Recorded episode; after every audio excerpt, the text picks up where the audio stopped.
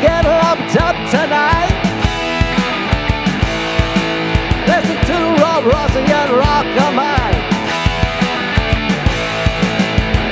the only podcast that I'll hear.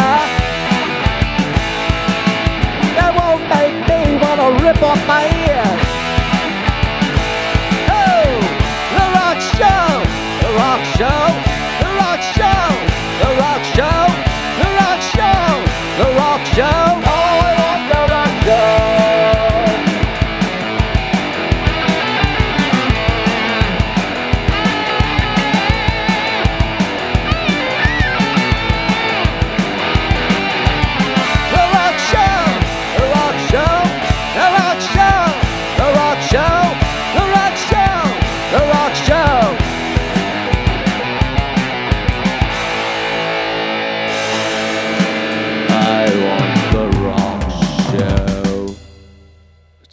Hello, everybody. Welcome to the Rock Show. I'm Rocker Mike.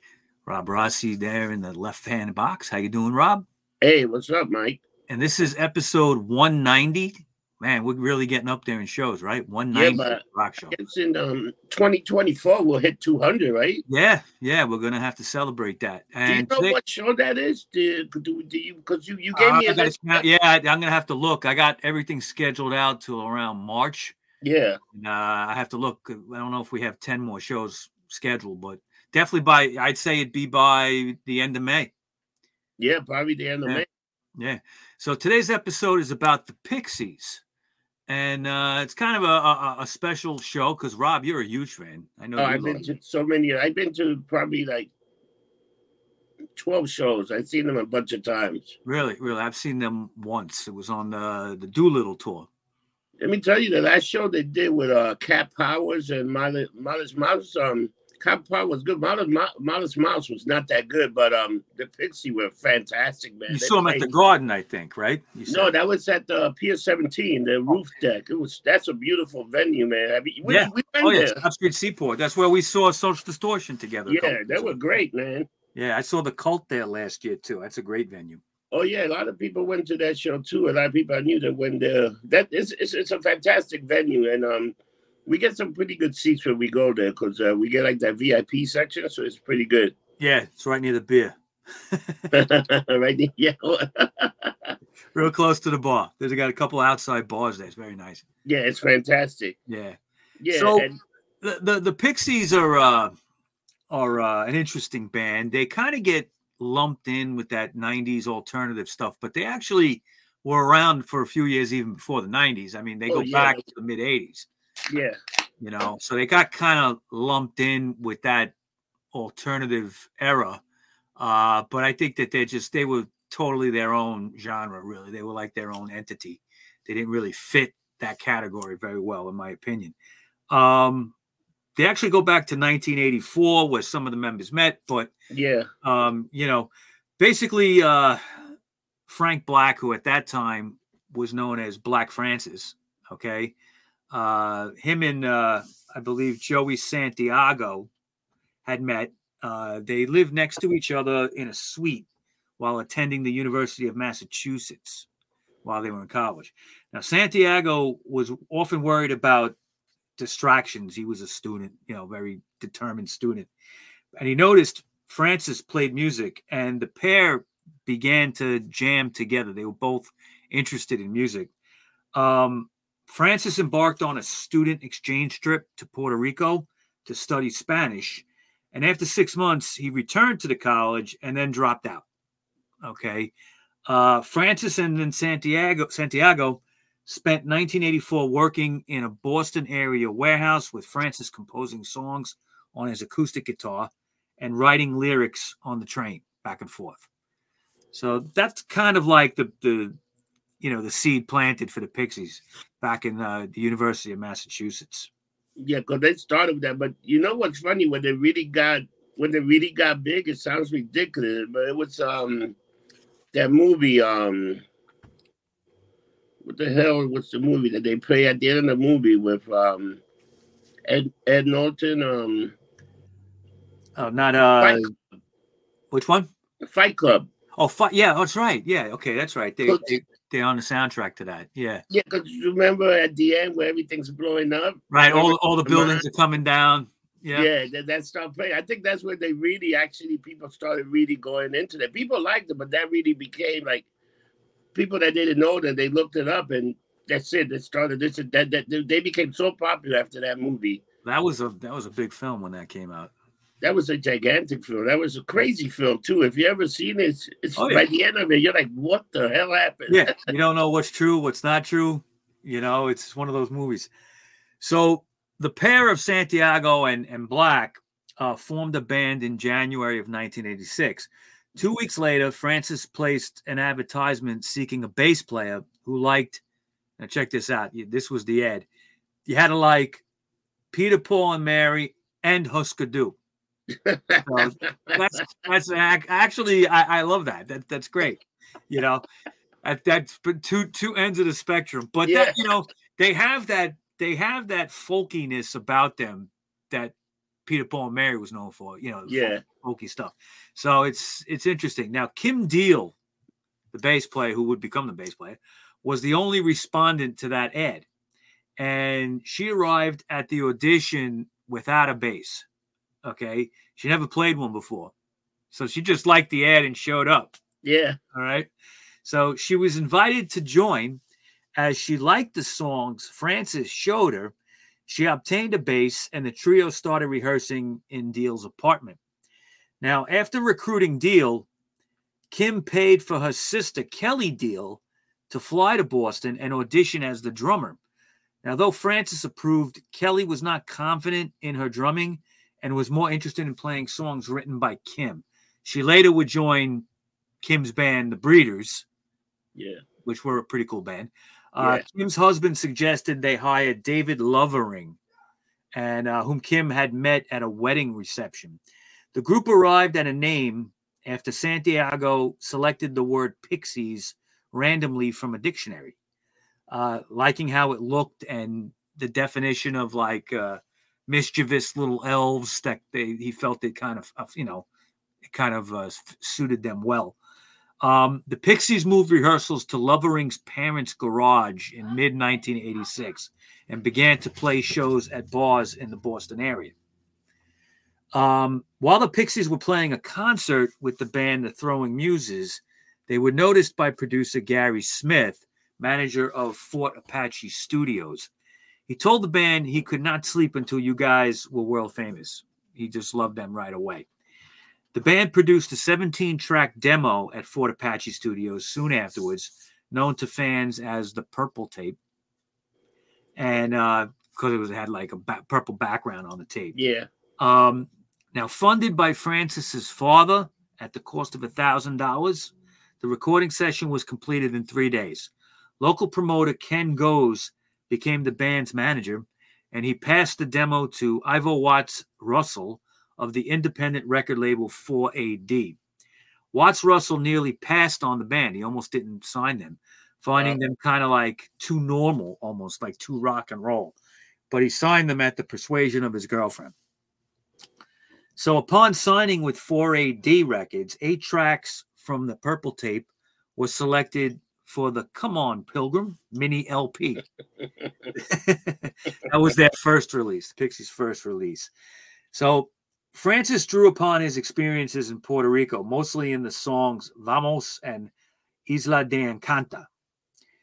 Was that Enchanted Island? Yeah. Vamos is Let's Go. I got, I know that. Okay. Now, describing the poverty in Puerto Rico was something he, he was interested in doing in the lyrics. And uh, some of the songs, Isla de Encanta has some loose Spanish sung in it. So the religious lyrics in Come On Pilgrim and later albums came from his parents' born again Christian days in the Pentecostal church. Critic Heather Phares sees them themes like uh, sexual frustra- frustration in the song I've Been Tired. There's an actual like incest reference in the song Nimrod's Son and the holiday song also on the record. Uh, some, you know, Fr- Frank Black had some strange lyrics. I will say. Yeah, that. he does have like Yeah. And, like, in that purple album, I think they had uh, "Here Comes Your Man" was uh, one that was pretty popular for a long time. Yeah, that's on the uh, record coming up, uh, Doolittle. But um, that's that's when I got kind of turned on to them with that. But they had an album before that. Uh, it was called Surfer Rosa. Yeah, That was the follow up to Come On Pilgrim, yeah, and that's their real first full length album. The first one was more like an EP. Yeah. Because I Um, think the purple one was only like 16 minutes, something like that. Oh, the purple one was the demo. Yeah, the, Yeah, the, the songs were short. Um, yeah. The world short. Yeah. Now, um, the first full length album was called Surfer Rosa, and it was recorded by Steve Albini, who was hired by Watts Russell on the advice of a 4AD colleague. They completed this album in two weeks, and it was released in early 1988. Surfer Rosa gained the Pixies' acclaim in Europe. Uh, Melody Maker picked up on them, and Sounds as well. Uh, both of them giving them Album of the Year in their in their publications. Uh, American critical response was also pretty positive, yet a little more underground at the time. I don't think people really knew in '88 what to what to make of them. Um, the album was eventually certified gold in the U.S. by 2005. Now, after the album was released, the band in England, uh, when they arrived, they, they were there to support Throwing Muses on the European Sex and Death Tour. Very cool name. Uh, beginning at the Mean Fiddler in London. That was the first place they were playing. Uh, the tour also took them to the Netherlands, where the Pixies had already received enough media attention to be headlining the tour. The tour became notable for the band's in jokes, such as playing their entire set in alphabetical order, That's pretty funny, man. just doing things to keep it fresh. You know what? He's like naive like that. He got he's weird. Yeah, he's a weird dude. It's because like like I, they they played um when we went they played one song twice because I think the girl messed up the song the first time. so he played again. I said encore. I'm cool. like he didn't let her sing, which was pretty funny. Did, did he did he say she screwed up? No, he didn't say, He but you just, could just played it again. It was like this sounds horrible, but the second time they play it was so much better. Okay, I guess everybody got it. Yeah, That's funny. it's that new girl that's on. Um, like she's not new. she's been there, but Yeah, the bass player. Yeah. yeah, We'll, we'll talk uh, about that. Pass, whatever her name. As yeah. So meanwhile, the Pixies decided to sign an American distribution deal with major record label Elektra. Around this time, the Pixies struck up a relationship with the British producer Gil Norton. Norton produced their second album, Doolittle, which was recorded in the last six weeks of 1988 and seen as a departure from the raw sound of Come On Pilgrim and Surfer Rosa. Doolittle had a much cleaner sound, I would say a more poppy sound. Okay. Uh, and that was largely due to Norton's production. Uh, his budget was $40,000 to make that record, which was uh, four times the amount of the last album. So they were able to get more of a sound that they wanted. Uh, Doolittle featured the single Here Comes Your Man. Yep. And uh, basically, it's a very poppy kind of song. Would you agree? Yeah, it's very poppy. You know. Here comes your man. Yep. Yeah. I was I, I I liked that album a lot when it came out, and uh, I saw them. I think it was at the Ritz or Roseland. I think it was the Ritz. They play all those little venues for many years. You Yeah, know, the yeah. hall they play a few times. They were getting some MTV play with that song too. That video, you know. So um, the single actually em- entered the top 100 in the UK. And uh, like Surfer Rosa, though, Doolittle was acclaimed by fans and music critics alike. Uh, it was their first album to enter into the top 200 on Billboard, and it peaked at number 98. Yeah. In the U- in the UK, the album did much better, uh, reaching number eight in the album charts. Again, So- the UK people are Again, always they're different. always they're always ahead of us, right? yeah. They just like that. They, they just like that guitar, like drums. That's that's what it is. They're into that whole guitar, bass, drum, and they're going to a whole different like you know those guys. That, that they just like loud freaking music, man. That's what it is. I think I think that Europeans in general, and particularly the UK, they they they are much more open to new music than Americans are. Oh yeah, You know, like you know, unless a song just busts into the top ten and becomes huge, most Americans just listen to the same shit all the time. Yeah. You know, so that's just how we are. But I, I don't, you know, it's harder for bands to break through here. It's always been like that. You know what I need to look up? How how do rappers do like in um Europe? Oh, they love that shit. Cause, cause I know that the, the, the rock and roll does good, but rock and roll, if you go to South America, that's like number one, man. Oh, yeah. like. No, you know, in in the last like 15, 20 years, you know, where where rock and roll was out of the public consciousness in America, okay, it's it's hardly ever there in in the in the charts. Uh, South America, Europe, even Australia, places like that, still going strong. Dude, these motherfuckers are getting like, what do you say? Like, it's filling soccer stadium with 100,000 people. Like Oh, these bands that you're like, who was They playing? can't, they can't they can't get a club date in New York, but they're playing a soccer stadium, and, and yeah. I know it's it it. Look, I mean, that goes back to the '90s. I mean, when when the the, the last days of the Ramones in the in the early '90s and stuff, they were playing South America twice a year, and that's not an easy tour to do, because you know the down there, you know, there's no four star hotels. There's you know you're roughing Nah. it. Well, you're roughing it, but you're also playing in front of you know fifty to hundred thousand people that are. In, I mean, I've seen pictures of of and video of the Ramones down there just getting bombarded like they were the Beatles. You know, Wow. and, then- they love you know they love punk, they love metal, they love thrash, Yeah. they love they love that stuff, and these they come out. You know what's the funny? They can't speak a lick of English, but they can sing everything to You the know the Ramones songs. or any of these rock and roll songs, which is amazing. Metallica, I mean, it's like huge down there. It's crazy. I Oh, yeah. find that fascinating. You know, that No, yeah, it's it's always been. So um they took a uh, the Pixies would take a hiatus after Doolittle. All right. Um basically the relationship between Kim Deal and and and Black Francis really kind of was deteriorating. Um there was at one point on a tour of Doolittle, they were playing Stuttgart, uh, Germany, yeah. where Francis threw a guitar at Kim Deal. Okay. and she was also almost fired from the band when she refused to play a show in Frankfurt. So Santiago, in an interview with Mojo, described Deal as being headstrong and uh, wanting to include her own songs to explore her own world on the band's albums. Eventually, she accepted that Francis was the singer and had musical control of the band. But after the Frankfurt incident, they kind of stopped talking. So that was a you know Yeah. bad point.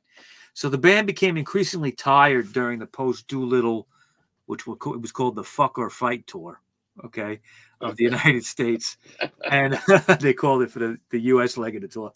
Um, fighting among the members were continuing, and after the tour's final date in New York City, the band was too exhausted to attend the end of tour party the following night, and soon announced that they were going on hiatus. I remember that.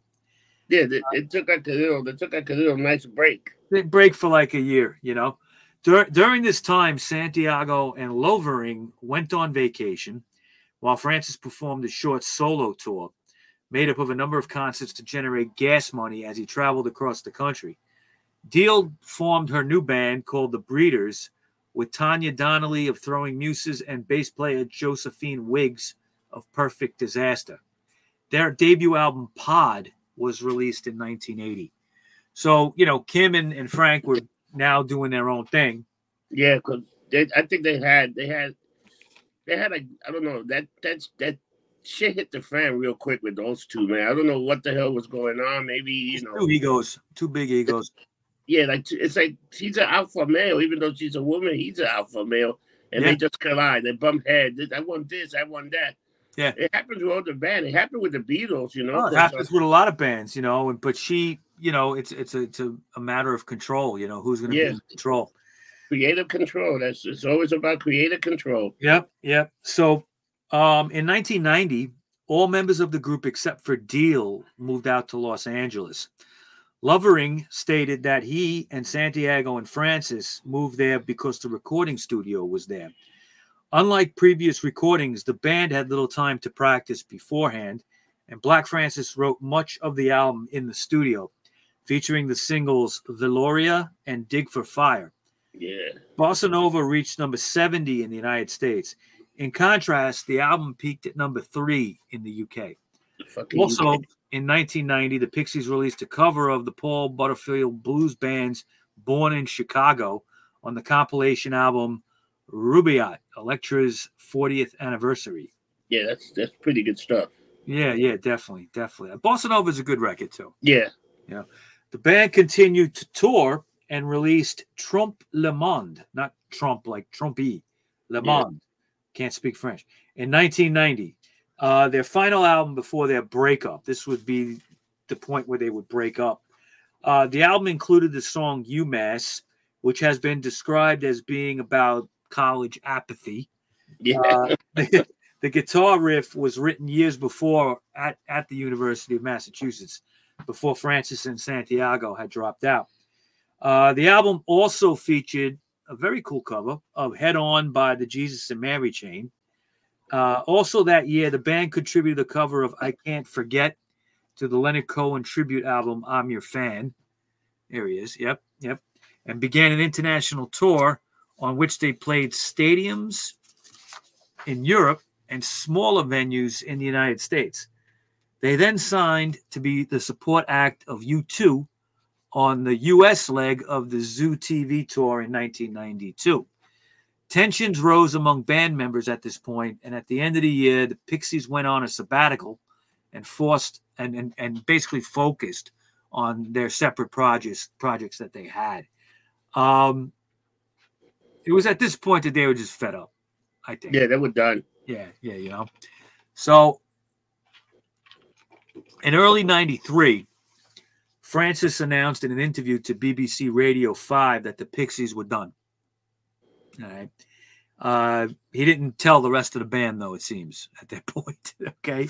So he offered no explanation. Uh, he later called Santiago and notified Deal and Lovering via fax machine. That's a fucked up way to send them a Fuck, fax. way We're to done. up your band. Yeah, exactly, by fax. Well, people break up by text. He probably would have done it like that if texting existed. yeah.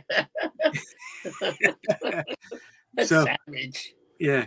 Now, after the breakup, the members embarked on uh, separate projects. Black Francis, at this point, would rename himself the name we know now, Frank Black, Frank Black. That's funny. Yeah. And released several solo albums, uh, including a string of releases as Frank Black and the Catholics. Um, Deal returned to the Breeders, who scored a hit with the song Cannonball. That was That was a- very popular for a while. Yep, yep. Um, and that album was called Last Splash in 1993, and released more albums several years later. She also formed a band called the Amps, who had one album. Santiago played lead guitar on a number of Frank Black albums, as well as other artists' albums. He wrote music for the television show Undeclared and theme music for the film Crime and Punishment in Suburbia. He formed a band called the Martinis with his wife, Linda Mallari, and released the album Smitten in 2004. In 2004, he also played lead guitar on the album Statecraft by the novelist and musician Charles Douglas. Uh, Lovering became a, magi- a magician and performed a style of magic he called scientific phenomenalism. He was temporarily a member of the Martinis as well, and later drummed with the band Cracker. Remember I did not know about the cracker thing. Yeah, I think it was uh, towards the end of the Cracker career. you know. Okay. Yeah. Um, 4AD and Elektra Records continued to release Pixies material. The best of album called Death to the Pixies came out in 97. The John Peel session, yeah, we got John Peel again. Yeah, that's the Uh. Right. Pixies at the BBC came out in 1998. And the complete B sides compilation came out in 2001. So they were still kind of, you know, out there putting out putting out things. They were in the forefront. Uh, they weren't coming out with any new material yet, but that would change in a But little while. that was the record company taking those albums out. Think about that. that Yeah, yeah. I mean, they were they they kind of uh, in this period where they broke up. The band actually, I think, got more popular. Yeah.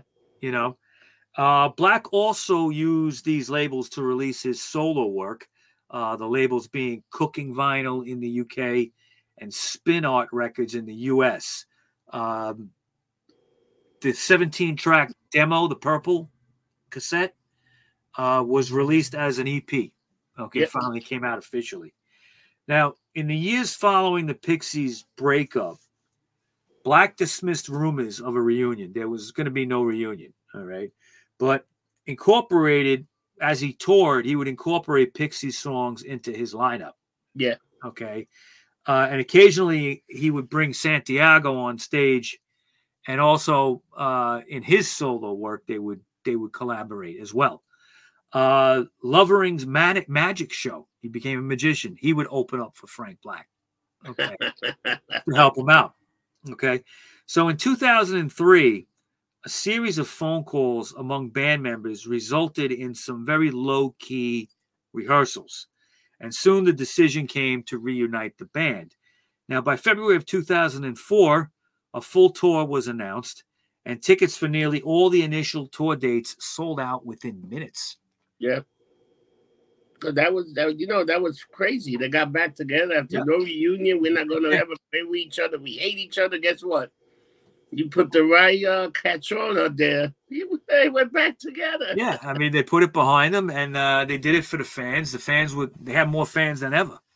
But they know? were very underground. Um, they were very underground for many years. Like they would never like like they they, they would hardly ever break like the, you know, the top ninety in in, in America Billboard. But in Europe, they were so much popular. Like you know, they loved them. Like anything they took out, they would it was a crack. They'll go out and get it. and and that period between the breakup and when they reunited music had changed a lot i think Yeah. that in america like the you know the grunge scene had fizzled but i think that what it had done is it, it had opened up some people's minds to you know new kinds of music being pushed more popularly than than you know before Yeah, definitely. But but they, they they were also like, you know what? They were always like uh considered like probably like a little um, what they call like in the indies. The Pixie were always considered like more indie because they were like their Indie own band. their own brand. Like they were like the, the Pixie. Yeah. I mean, in 2004, in, in 2004, when they came back, they, they really, you know, there wasn't like this alternative music scene like Yeah. there was 10 years earlier. Oh yeah, but-. But they, they transcended that anyway because they were around before that and after it, you know. Yep. So in April of 2004, they played their first reunion concert at the Fine Line Music Cafe in Minneapolis.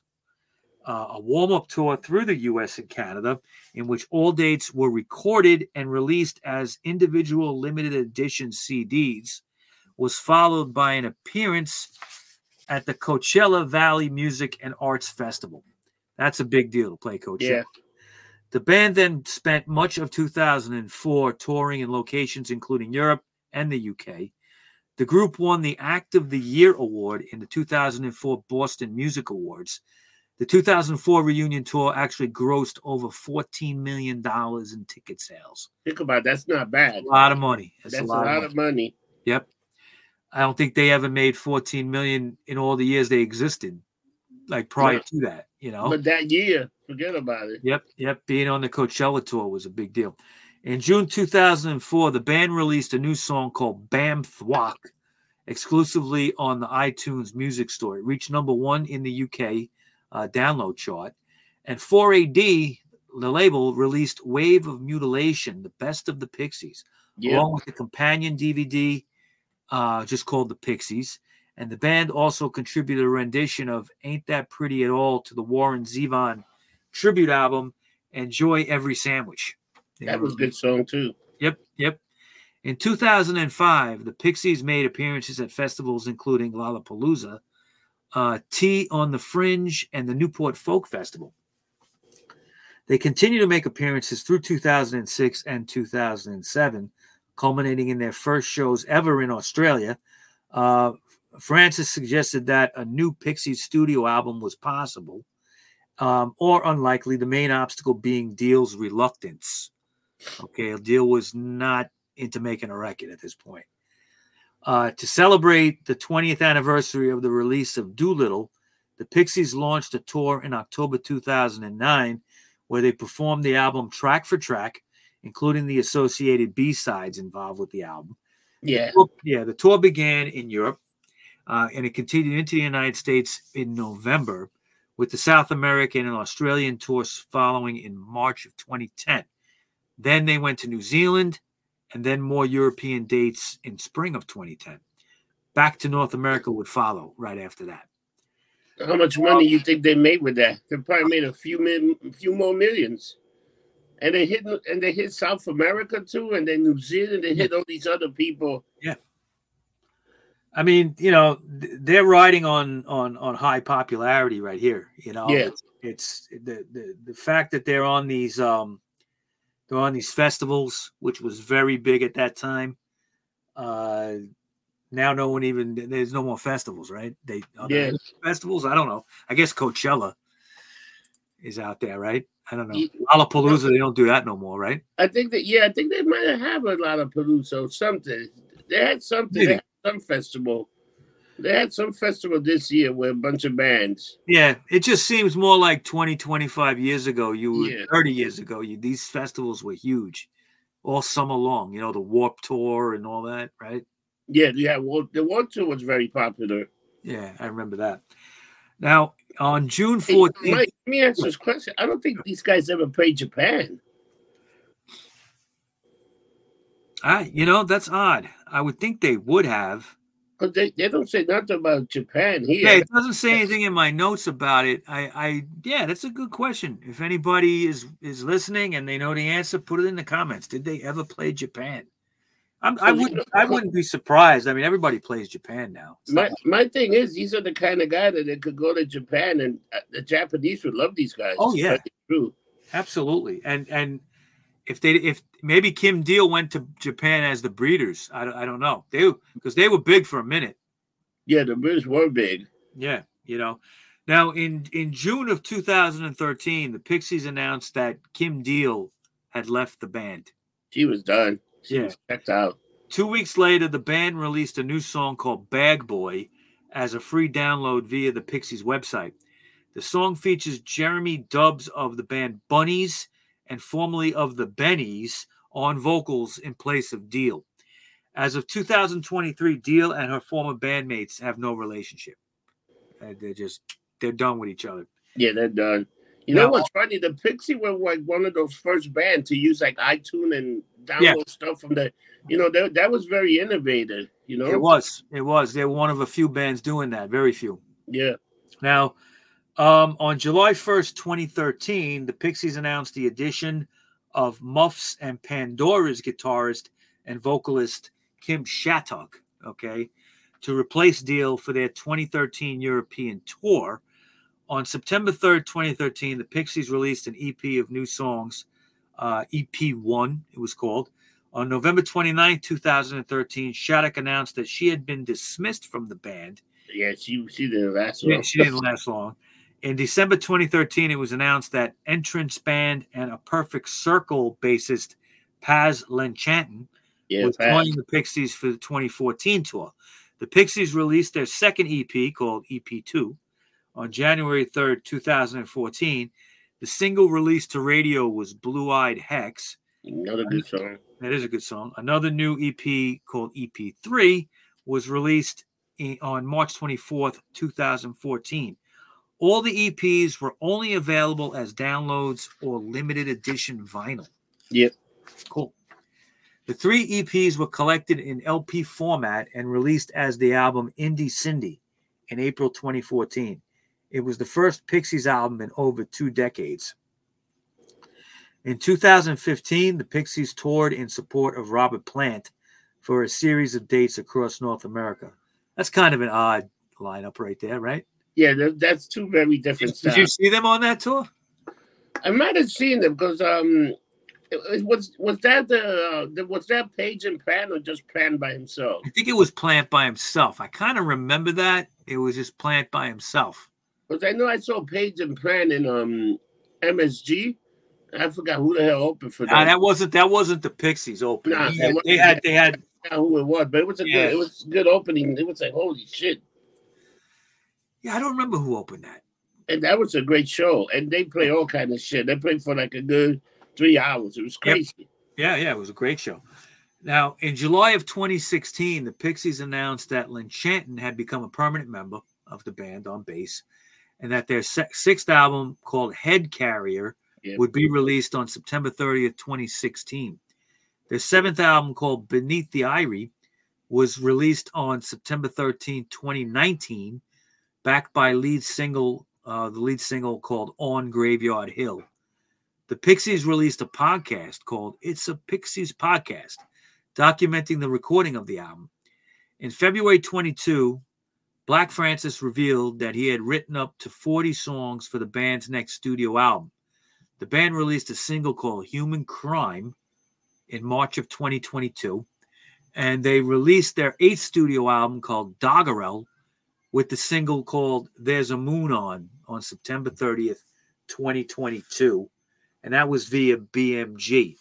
And that's where we're at now with them. Yeah. Uh, you know, and you saw them since then, right? Yeah, I saw them. They were great. I'm telling you, they were fantastic. I, I always laugh how um Frank Black uh, he can he also like Captain Beefheart and he was an Iggy Pop. So this guy, the, the thing with that whole band, they all had they all had different musical tastes. Yeah, I mean, one band that I know that they had to be listening to was the Velvet Underground. Oh yeah, definitely. Velvet. You know, I, I always picked up a, a lot of Velvets in their music. and the yeah, sound every time. Yeah, that's very that's that's a great. I, you know what? That's great because um.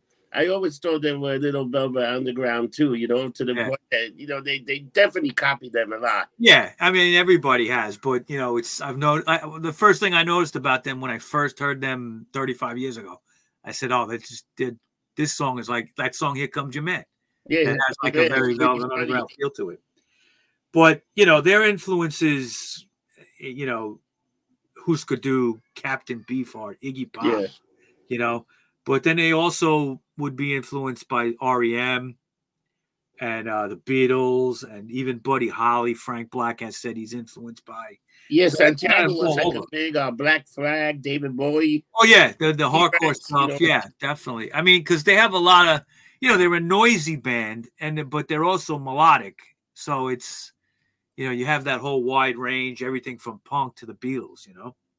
I'm really surprised. Like, they, they, but they, the big, big thing was that um, that song appearing on um, on um, Fight Club, man. Um, where where is my mind? That that was like that was. A, I was surprised that they have um that that really took them off because they were in that soundtrack and that whole thing took off. Yeah, I don't know if I have the uh the discography here with that. Um I don't know what that song. I don't remember the name of that song from that Huh? movie. It was Fight Club. It was Where is my mind? Where is my Where is my mind? Yeah, that was uh, so. That was like I, I think after they did that, that was definitely very like that was huge because that Yeah. really, you know, people really started listening to them and the downloads went crazy. It was like wow, and that Yeah. song got rent. Uh, you know, it was like whoa, where did this come from? Right, right, right. Very cool. So that's all I got for you today, Mr. Rossi. The Pixies, one of your favorites. Yeah, they're definitely my favorite. You know what? It's crazy. Like that dude's that that guy writes so much songs. He got like he could he could do like another two three albums like in the next couple of Very years. prolific. The guy writes 40 songs for one album, you know, it's Yeah. a lot of stuff.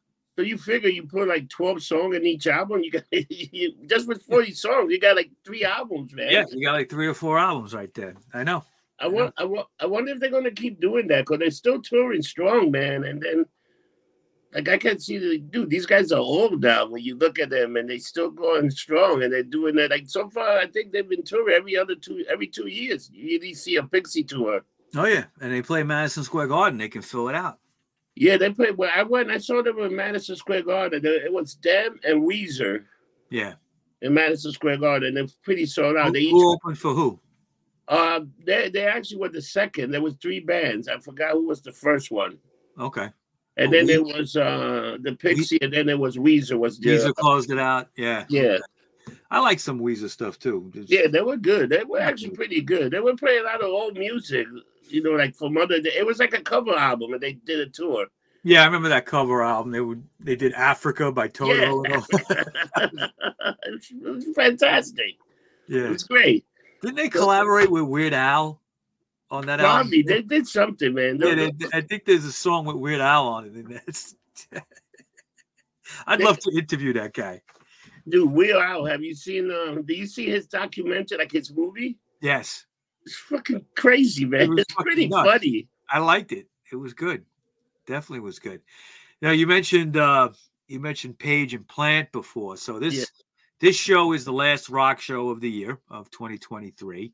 Uh our following show at the end of December will be our year-end recap where we'll have the best album of the year, best new artist of the year, and all that stuff that we do all the time. We're going to review two films, Life of Brian and I was watching Life of Brian and, and, today. and, the, and the Monty Python, uh, the Monty Python and the Holy Grail. Okay. Uh, of course, our guest every year, and he's back again, is Yeah. Scott the Clown. Okay. He'll be with us on the next show. Uh, and you mentioned Page and Plant, and come when we come back in January, the whole month of January rock shows, we got two parts on Led Zeppelin. Ooh, uh, yeah, that's a big. we'll That'll talk be a big go deep, talk about the albums, talk about what went on in that band, and and you know, it, it- I kind of came full circle with Led Zeppelin over the years. Uh, I always liked songs here and there, but I was never like a huge, huge fan. But over the years, that's changed, and now I, you know, I just love listening to them, and I just realize how fucking important they are. You know, so. I'm, I mean, a lot of people think that, but it took me a while to think it. it took I me a always while had a love hate relationship with um with with with the whole with the whole Zeppelin thing. They were Yeah. really good. Or they had albums that like, what the hell are these guys smoking? well, yeah, especially the last, you know, the last like two, you know, like that's like, I mean, to me, I I, I always like the first three albums, Yeah, and then Physical Graffiti, and then sporadic stuff here and there. yeah, But you know, they were they were. I mean, the 1970s was Led Zeppelin. You know, yeah. and growing up, at, growing up in that era, you know, as a kid, they were really hammered over your head. You know, you had to really love them, whether you knew a song or not. You know, everybody loved them. you seen um the Empire State Building had a big thing for Kiss. No, Well, they call it Kiss Day, like uh, November 30. Eric Eric um Adams declared Kiss Day.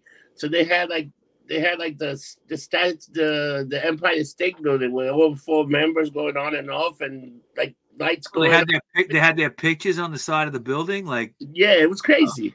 Oh, that's cool. It was kind of cool. Yeah, it was kind of cool. cool. It was uh, uh Thursday. Yeah, Thursday night. They called it official. Well, yeah, I mean, they're playing it. They they just they're playing their last two shows at the beginning of this month. Uh, they got like a pop up store, like on 30th Street. It's like a Kiss pop up store. They got Oh, really? they're selling all kind of weird shit. no, they did that for the Stones when that album came out this year. Yeah. year. You know, they Yeah, have pop up You, stores. you want to hear something funny? I was cracking up just the beginning of uh, Life with Brian, when the three wise men come and they realize they take all this. That's nuts. That movie. I love that.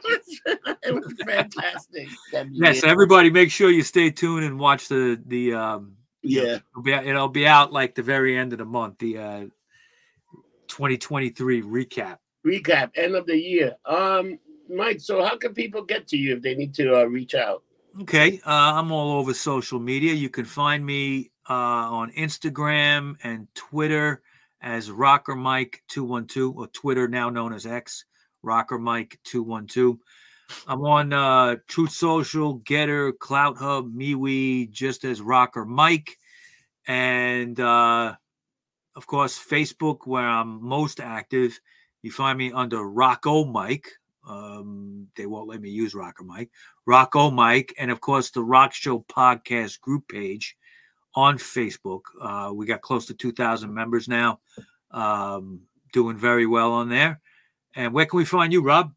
Anywhere, uh, Thread, X, um, Facebook, um, what's the other one? Uh, Instagram. You can find me in all of those. Like just uh, yeah, we're, we're also on we're also on Threads too. You could find me Yeah. at Rocker Mike 212 on Threads.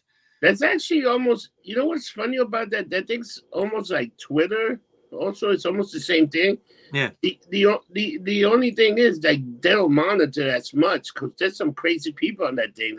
Oh yeah, Threads is Threads is nothing but like naked chicks and and you know some What's weird ass on? shit. Yeah, I don't know what I know. I get fo- I get follow requests from like naked chicks all day long on Threads. I, I'd be like, no, no. what kind of virus would they bring? know. then they have this weird thing like they they they show themselves half naked and they're like, "Oh, I'm a small I'm a small site. I'll I'll follow you if you follow me." Yes. Like, Mm, I don't know. no, no. It's all right. It's it's amazing. It's the same thing on Instagram. As soon as you follow one of these people, within 30 seconds, they they're like asking you for gas money so they can come visit you. yeah, It's true. funny. It's true. But you're 100%, you're 100% right. So, all right. So another show in the books, the Pixies. Thank you Yeah. everybody for uh, watching the Rock Show.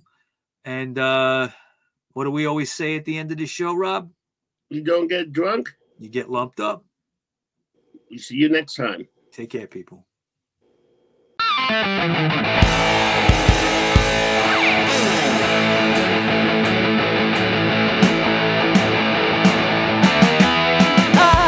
Get lumped up tonight.